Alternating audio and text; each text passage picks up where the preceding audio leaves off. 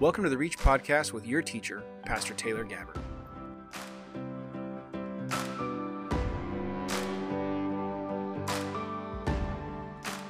Tonight we're going to talk about success. So, in order to prepare, I was looking at some things that the world classically calls success. So, I looked at, I, found a top 10 list for the most famous people that have ever lived. On that list, the number one was Jesus, so that's a good start.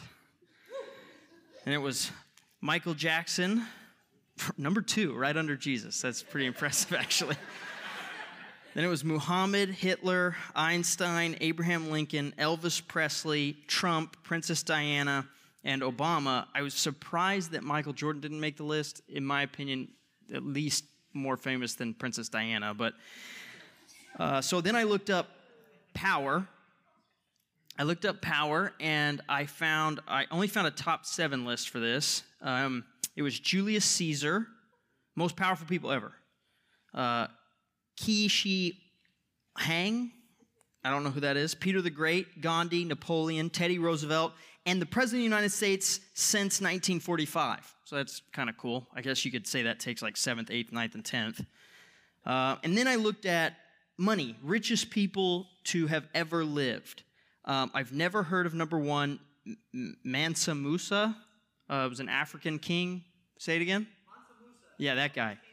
Yeah, so they said they said that he. This is, was weird on the list. They said he had like four hundred billion dollars, and then they every list had him ahead of Augustus Caesar, but all the lists agreed that Augustus Caesar had like four point six trillion dollars in today's money. Uh, I'm not sure why that was the way that was. But then uh, Emperor Shenzong, uh, Akbar the First, not to be confused with Admiral Ackbar, uh, Joseph Stalin, Andrew Carnegie, John D. Rockefeller, Alan Rufus, uh, Bill Gates. I think the list was a little bit out of date because it didn't have Bezos or Musk on it. Uh, Genghis Khan, who was probably, if you, if you just sold all the land he owned at like his peak, probably the richest person that ever lived. And then I looked it up. They think Solomon, when he was the king of Israel, had about $2 trillion. So again, it just an, an insane amount of money. Um, and we, we all know that the richest person ever lived was actually Scrooge McDuck. Um, when listen, when, when I was a kid, I thought that if you'd asked me what success was, it was being able to high dive into your vault full of gold coins and swim through it. As an adult, I realized that if you high dive into a pool filled with gold coins, you just die because that's metal and it's not like they splash out of your way and you like swim through them. That was highly unrealistic. But all of these people on any of these lists, they have, eh, apart from Jesus, separate Jesus from the equation, apart from Jesus, everybody on these lists, they have two things about their success that are in common across the board. One, it was never enough. And two, it ended when they died. None of these people died and took their money, their fame, or their power with them. That's not how it works. So the question, as we look through that, is what is success? Like, what's an actual definition of success? What is a way to define success that matters past this life? Well, I'm going to tell you right up front that success is being in the presence of the Lord.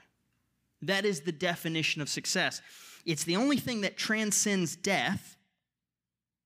If you're with the, if you're in the presence of the Lord here, you will be in the presence of the Lord after you die.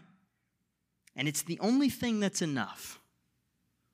It's the only thing in all of humanity that can actually fill us up that can actually satisfy us. There's not enough money to do it, there's not enough fame to do it, there's not enough power to do it, but the presence of the Lord, it can change your life. It's the only thing that satisfies and fills up. Tonight, we're going to be in Joshua.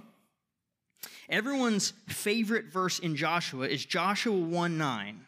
Have I not commanded you, be strong and courageous? Do not be terrified nor dismayed, for the Lord your God is with you wherever you go.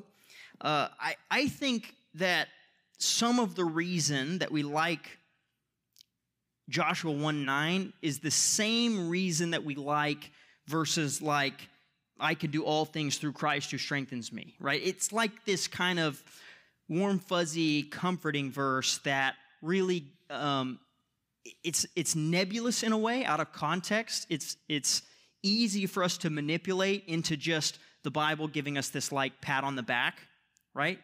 And I think the key to looking at 1 9 correctly is looking at Joshua chapter 1, verse 8. This book of the law shall not depart from your mouth, but you shall meditate on it day and night, so that you may be careful to do according to all that is written in it. For then you will make your way prosperous, and then you will achieve success. See, the premise of the book of Joshua is that this is a, this is a time period in Israel where they were obeying the Lord, where they were in his presence, walking with him, doing what he told them to do. Not perfectly, not in every scenario, but largely, that's what the book is about. It's a conquest. See, up to this point, they've been wandering in the desert.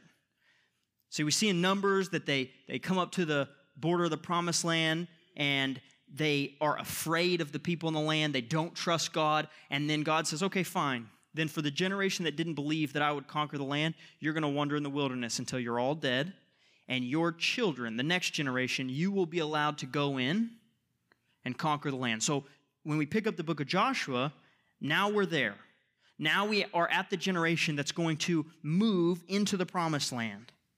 The first five chapters of Joshua are really the nation preparing uh, to obey the Lord and conquer the land. They are being consecrated to the Lord, they are being purified, they are preparing in the first five chapters to go in. And they end the first five chapters crossing the Jordan with a miracle crossing, just like when they left Egypt. Moses parted the, the waters and they walked across on dry land. And as we go into the book of Joshua, Joshua does the same thing and they cross the Jordan on dry land and they come across this in this miracle moment only to find themselves staring up at Jericho.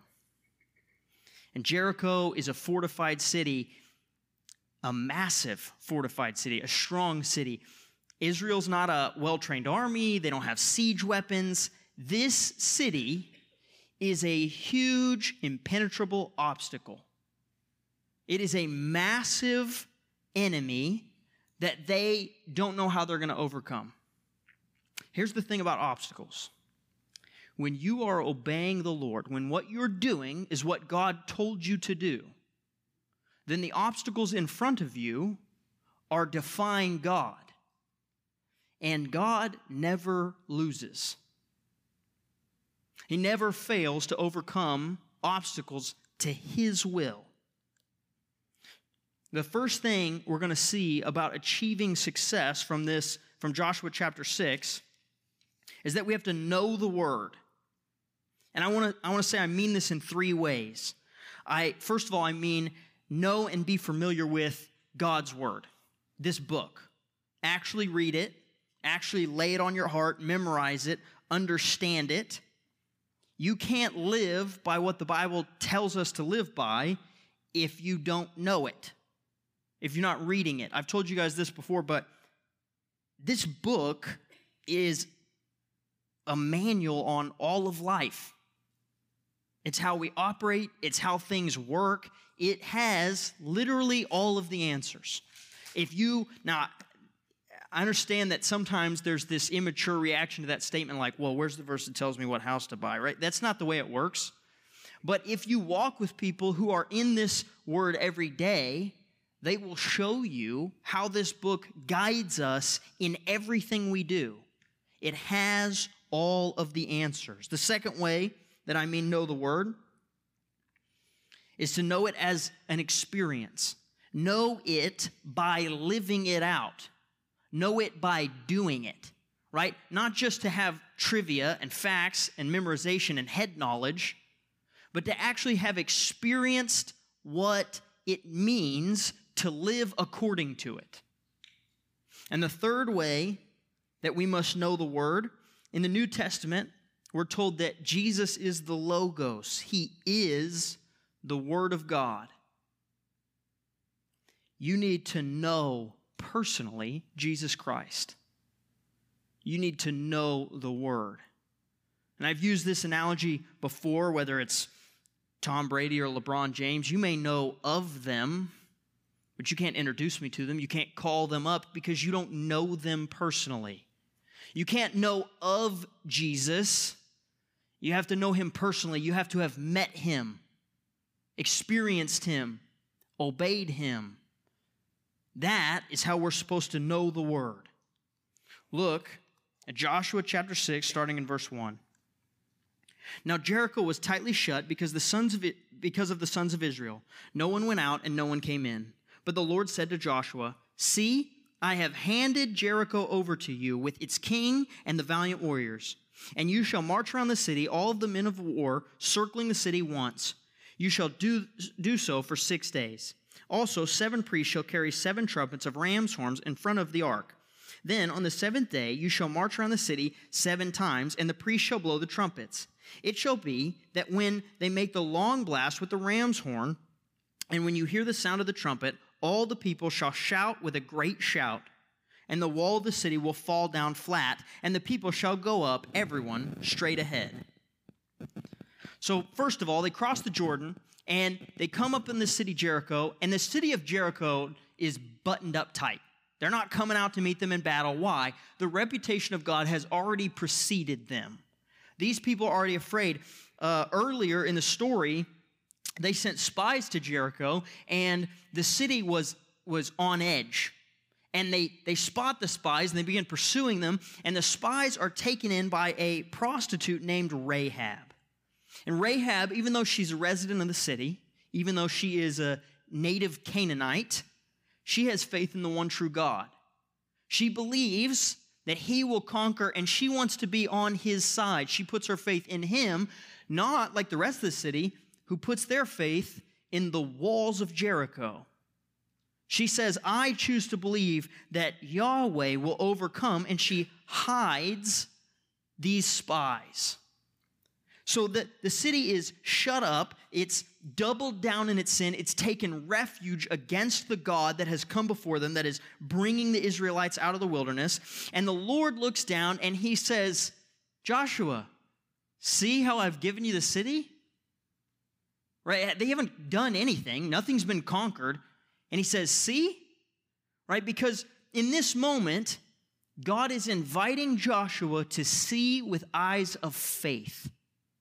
He's telling him, Look at the certainty that I will come through, that I am going to overcome this city, that their walls can't stop me. He invites Joshua to see his plan. And then he immediately gives him the worst military plan ever. It's like, see how you're going to walk around the city a bunch of times and the walls are just going to come crumbling down? It makes no sense. It is, it, it's not what any tactician would come up with. But I want you to see something. This isn't describing a battle plan at all, it's des- describing a ritual ceremony. It's describing a way that they are going to offer the city of Jericho up to the Lord as a sacrifice. They are not coming up with a practical plan, they're coming up with a faith based plan. God doesn't give them a plan that would allow them to be self sufficient. I want you to see that is like so many of the times when, when we have one on one conversations, you guys come and you say, Well, I, I, you know, I don't know about this and I don't know about that, and I was thinking about this and I was thinking about that, and this doesn't really make sense for me. And, and and I have to back you off the cliff to say, like, have you prayed about this? Have you read your Bible? Have you asked God what his plan is? Because very often we don't realize it, but we are being self sufficient. We've decided we got to figure out how to do this in the most practical way possible. I mean, we're raised our entire lives to be self reliant. I mean, your parents are, are should be teaching you to become a fully functioning adult so you can move out and not just like die on day one. But the point is, you have to learn how to live through eyes of faith, not through all of the practical means that the whole world is constantly praising. He gives them a plan that doesn't let them be self sufficient, it gives him the glory, and it gives Jericho a chance to repent. It gives Jericho one more week to stop doubling down against God, to stop defying Him. One more week to see the people walking around the city and say, you know, we could give in. We could stop this. They don't have to be defiant. Think about when Jesus comes. When Jesus comes, they were looking for a conqueror. They were looking for a practical answer. They wanted somebody who was going to come conquer Rome and free them. But what happened instead? They got the faith plan.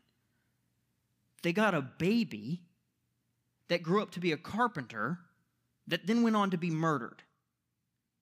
None of that sounds like the practical answer to the problem of sin or domination or Rome or everything else they were looking for. None of it made sense. Why? Because it didn't allow them to be self sufficient and it gave God all the glory and it's given us 2,000 years in counting for people to keep repenting.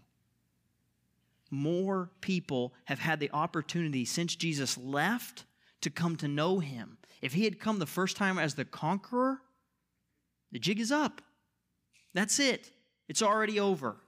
In this moment, Jericho has a chance to repent. Even little details in this are important. Uh, they're commanded to use ram's horns. And if you read, like in Leviticus and stuff, they talk about the, the silver horns, the nice horns. In this battle, they're commanded to use the crude horns that would have been like embarrassing.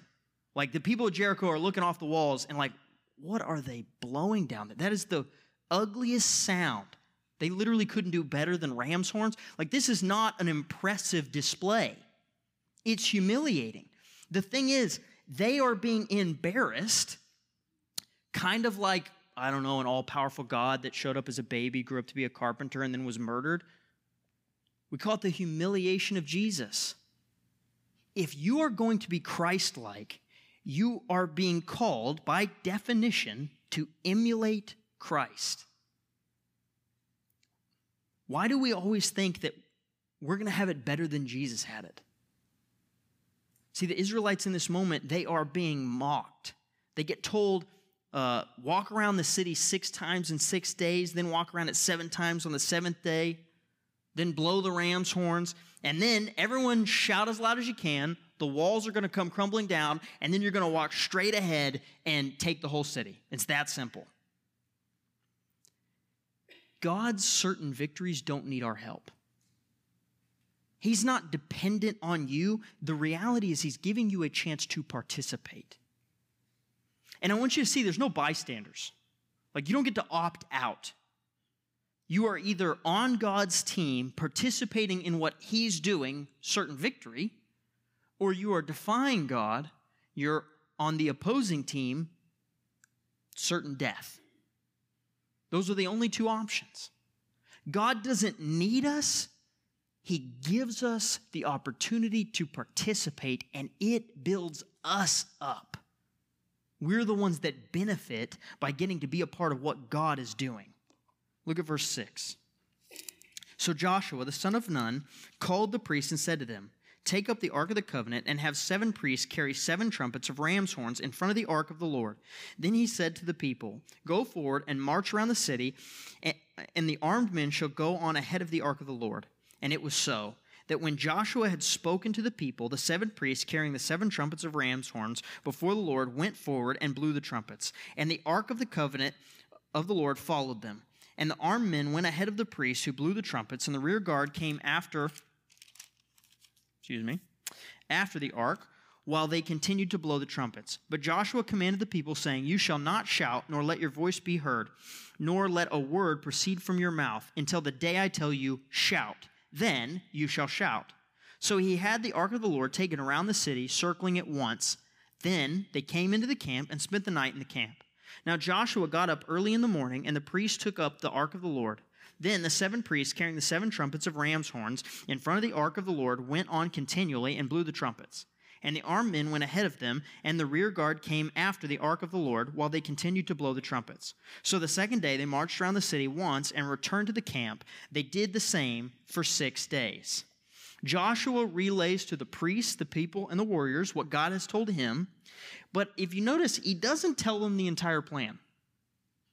He doesn't tell them the duration. He doesn't tell them every last detail about how it's going to go down. Um, he's leading them like Christ leads the church. God does not tell us every single detail about what he's doing in our life. He tells us what we need to do next. It's on us to trust him, to understand that he is the one with the perfect plan, and we just have to do what he's guiding us to do. Jesus has the whole plan, and he doesn't always tell you. I was just reading uh, in the book of Habakkuk uh, at Falls Creek a couple weeks ago, and there's this verse that I, I had never seen before. And God is talking to Habakkuk, and he says, You wouldn't believe even if I told you. Oftentimes we're like, God, what, what are you doing? What are, what's coming next? What's the plan? I want to see further out than right this second. Has it ever occurred to you that if God told you what was coming, you wouldn't even grasp it? You wouldn't believe it? You wouldn't understand it? It would blow your mind in like maybe even a counterproductive way? God only tells you what you need to know next to be obedient and trust Him. It's called the faith walk for a reason. We participate by faith and we get to watch as amazing things happen. If you know God in a personal way, if you've experienced that He is good and faithful, then you can trust Him, you can obey Him. In verse 10, Joshua tells them three times to be quiet. And what do we know about threes in the Bible? Threes how they emphasize something. So he's like, shut up, shut up, shut up, right? He lays it out, don't make a noise. Okay, now I want you to see what's happening there.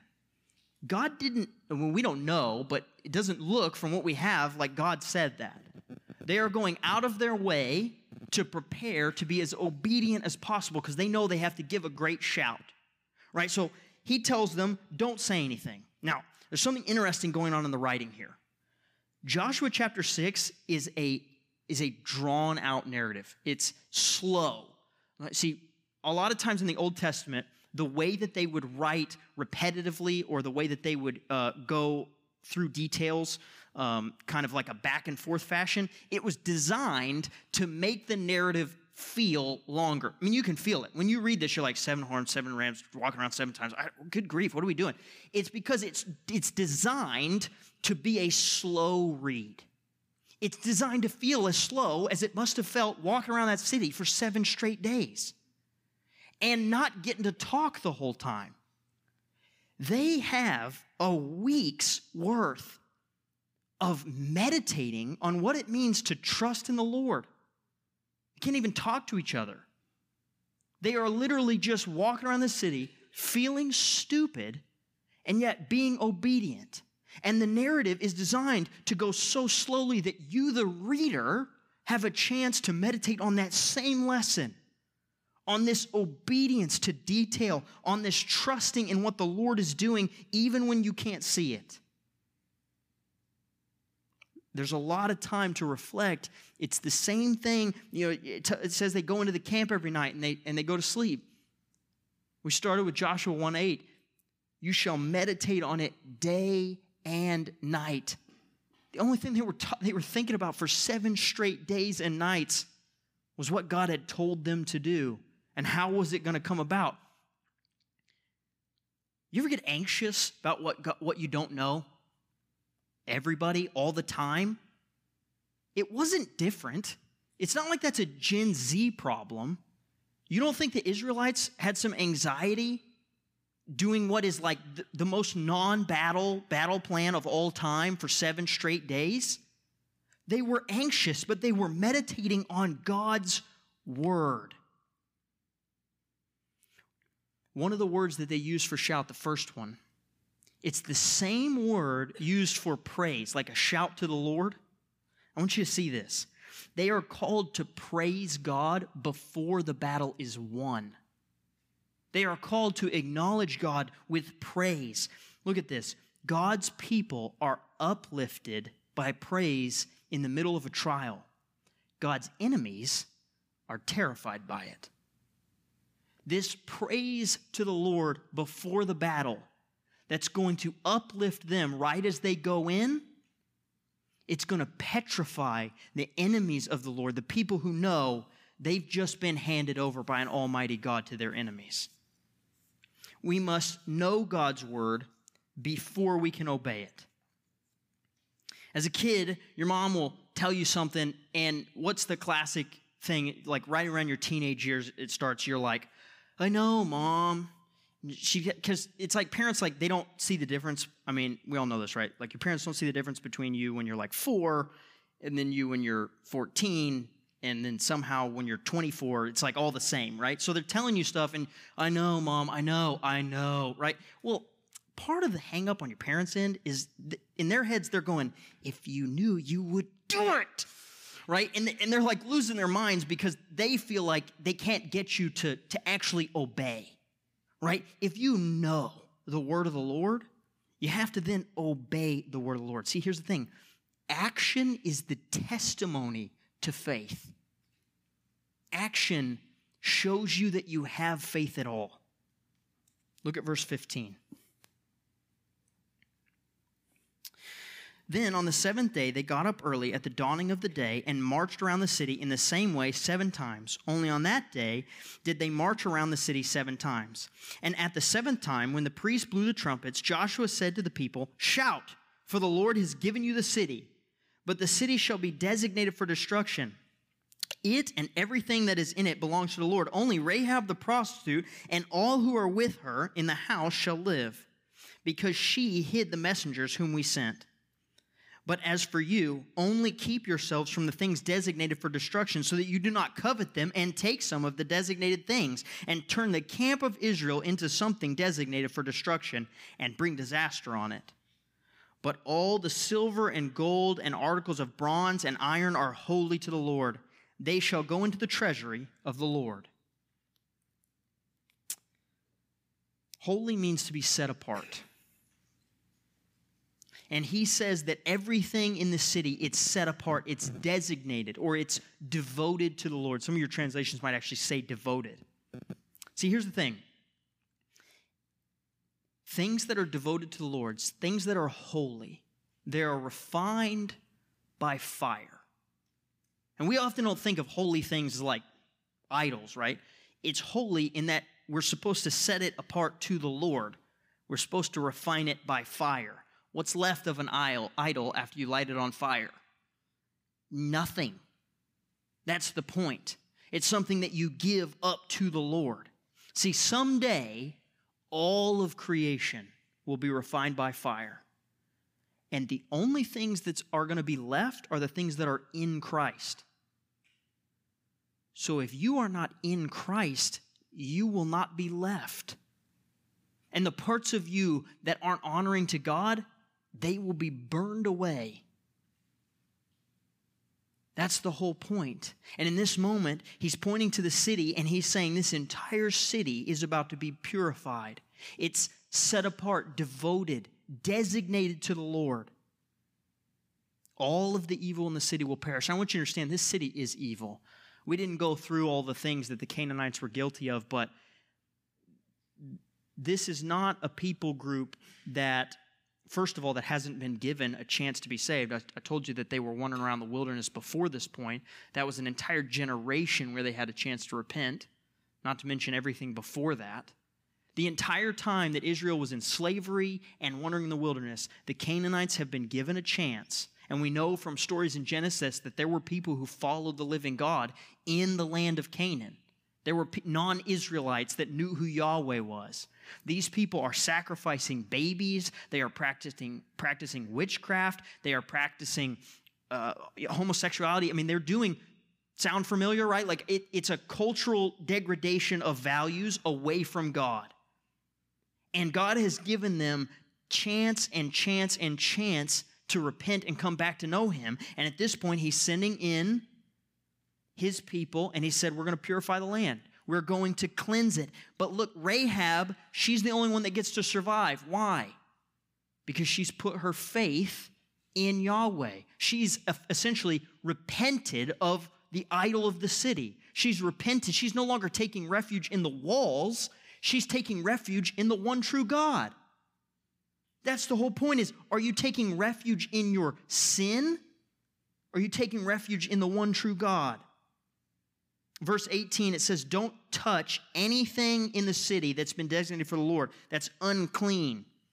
Why? Old Testament law, if you go look at it, it's largely about not touching unclean things. Why? Because when we touch unclean things, it makes us unclean. This is the cool part. Jesus comes way later, and everything unclean that he touches, he makes clean. That's why we need Jesus to touch us. Because we are unclean and we need Him to come in and change that, something that only He can do. When you disobey God, you pollute yourself and the whole camp. Your sin doesn't just affect you, the consequences ripple. You see this. I mean, churches that condone sin, listen, we love sinners because they need to be saved, but we hate sin. And, and churches that condone sin, that write off sin, you know what happens to them? They die. The presence of the Lord isn't with them. They don't grow. They don't, healthy things grow. And sins that, uh, churches that condone sin are camps that have been polluted. They're camps that have let people who are touching unclean things come in and make the entire church designated for destruction. This is why we are called to hold each other accountable because your sin is not just your problem. It's not just about you. Here's the question Are you willing to love each other enough and love the body of believers enough to go confront each other about your sin? And confront in a loving way. Confront in a way that says, I'm worried about you. I care about you because I see that you're touching something that's to hurt you. That's how God confronts sin. He asks people to come to repentance. The Christian life is messy. Stop running from it. When somebody comes and, and confronts you about your sin, are you going to double down behind the walls of Jericho and take refuge in your idol? Or are you going to repent and be saved?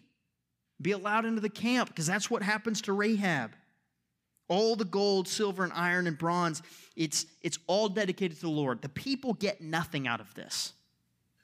Is that right? This is the first fruits of their conquest.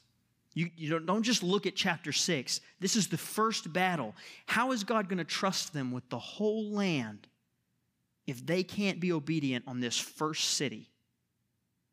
They aren't going to get anything out of this battle except the only thing that makes them successful, which is the presence of the Lord. Look at verse 20. So the people shouted, and the priest blew the trumpets. And when the people heard the sound of the trumpet, the people shouted with a great shout, and the wall fell down flat. So the people went up into the city, everyone straight ahead, and they took the city. They utterly destroyed everything in the city, both man and woman, young and old, ox and sheep and donkey, with the edge of the sword.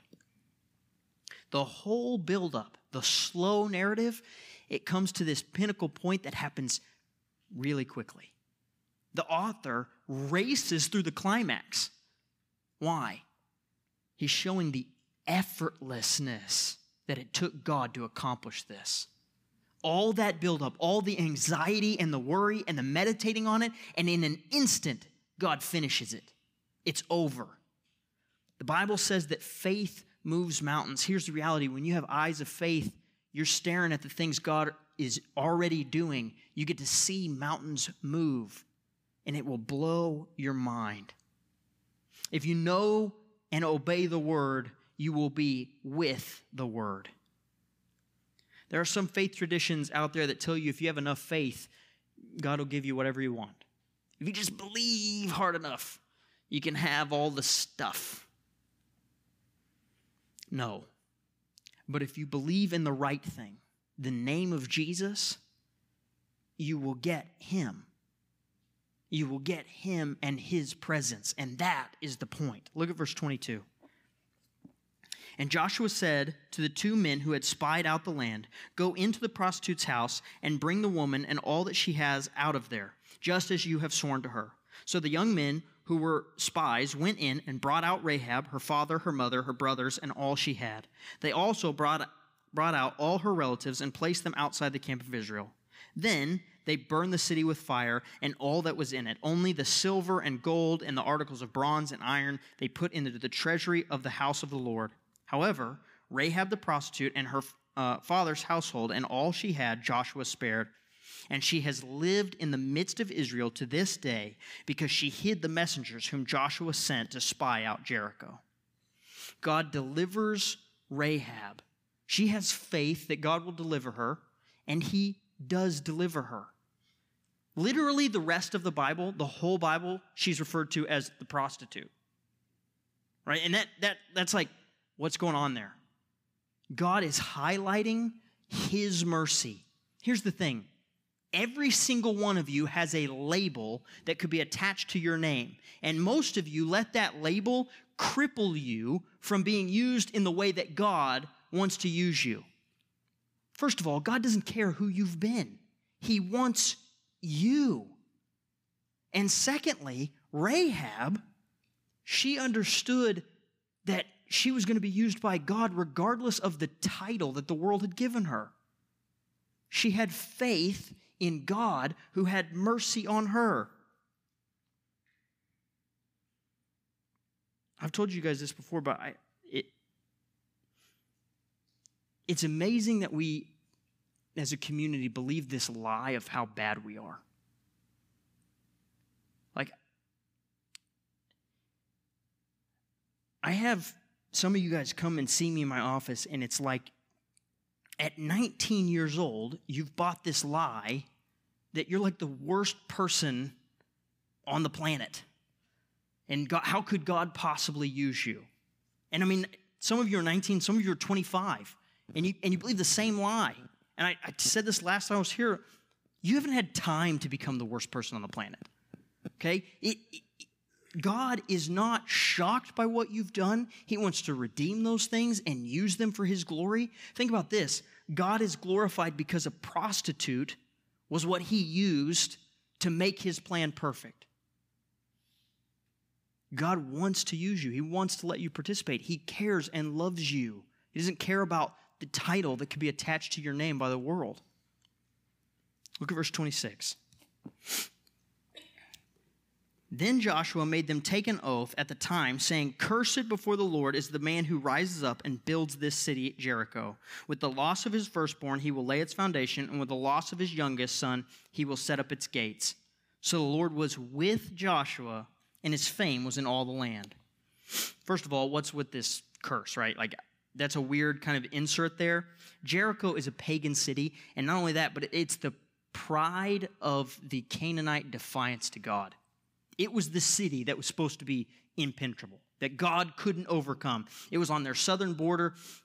They were going to stop the Israelites right here because the Israelites couldn't invade the rest of the land if they couldn't get past Jericho. This city, in and of itself, it, it was the idol of itself. It worshiped its own strength and defense. Here's the thing about idols oftentimes we know what our idols are, and God tells us to get rid of them. And what we do is we go, well, I, I just won't do it anymore. And we put it in a closet, and we're like, there, it's gone, right? That's not how it works. It never stays in the closet. It ne- I don't care if you go get it out consciously. The sin has its own will, right? That's that thing is coming out. The only way that you get rid of an idol is you eviscerate it, you incinerate it, you burn it all the way down. That's what they're doing with the city of Jericho. And they don't make a plan B. They don't go, well, we'll get rid of it for now. Six months from now, we'll see. No, they say, cursed is whoever builds this idol back up. This thing is gone. And we know In 1 Kings 16, somebody does build it back up, and exactly what they said ha- was going to happen happens.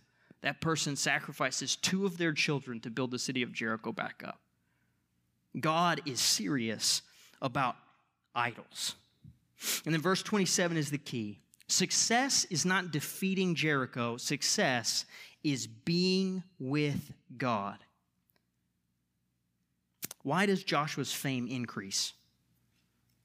Because God is showing off. This is somebody who follows the Lord, so God's going to elevate him and say, "Look at my servant. Look at look at look at how how well he's doing." Let me ask you this. What if your success glorified God? You think you'd have a little bit more of it? Like why don't why doesn't God give us more? I I can't speak for everyone in the room, but I know for me that God doesn't give me a lot of the things I want because I wouldn't use it for him. I wouldn't glorify him. It would be for me. I began uh, some time ago to pray that God would never give me one more dollar than I could honor him with. That's a weird prayer because honestly, I wish God would give me a lot of money. That'd be cool, right? Like no one's ever like balked at more money. But I realized that if that is going to take me to a place where I don't love the Lord, Lord, burn my house down first. But don't let me walk away from you. And you know what? The day that me having more money will glorify the Lord, I better look out because it's coming. If you want success, first of all, you have to change your mindset on what success is. It is the presence of the Lord. And secondly, if your success is something that honors God and points people back to Him, you won't be able to stop it. God lifts up the people that point to his name. Why? Because there are people who need to be saved. There are people who need to look at you and say, What do you have? And if you're not willing to go, I've got Jesus Christ, the Savior, then God's not going to point those people at you. It's not the way it works. The Israelites knew and obeyed God's word at Jericho, and God was with them. The, literally, the next story, chapter 7, is that someone in the camp disobeys God and a bunch of people get killed for it. Right there, back to back for a reason. This is what it looks like to walk with the Lord, to know Him, to obey Him, and this is what it looks like to not. And the Bible is full of those examples, even back to back like that. Listen, you're not Joshua or Jesus. You're called to put your faith in Jesus. You're called to follow the plan that He has been given, the, the, the plan that He has made for us to be a part of. The Bible is pretty clear that if we're not about God's business, we've missed the point entirely. And, and i will tell you that you can accomplish so much in this world and have nothing if it's not things that are eternal, things that matter to the Lord. I named this, this message, and then you will achieve success. I want you guys to look at Joshua 1 8 and see that all success comes after you have placed this book on your heart day and night and you obey everything you see in it. You're not earning it, it's not legalism. It's about falling in love with this, falling in love with the God who wrote this to you. And then you will achieve success when you are with the Lord.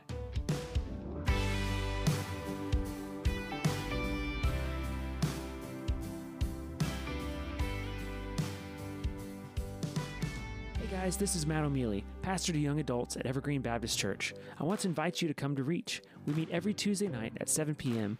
at Evergreen in South Tulsa, just east of Mingo on 111th Street. The mission of Reach Tulsa is to cultivate a young adult community that is defined by real transformation and the sincere pursuit of a godly life through training in biblical disciplines, personal development, and intentionally transitioning into independence as mature members of the body of Christ. If you enjoyed this episode, please be sure to like and subscribe to our content. We are available on YouTube, Spotify, Apple Podcasts, and wherever you find your favorite podcasts. Reach Young Adult Ministry is a part of Evergreen Church in Tulsa, Oklahoma. For more information and additional lessons, please visit our website, evergreenbc.org.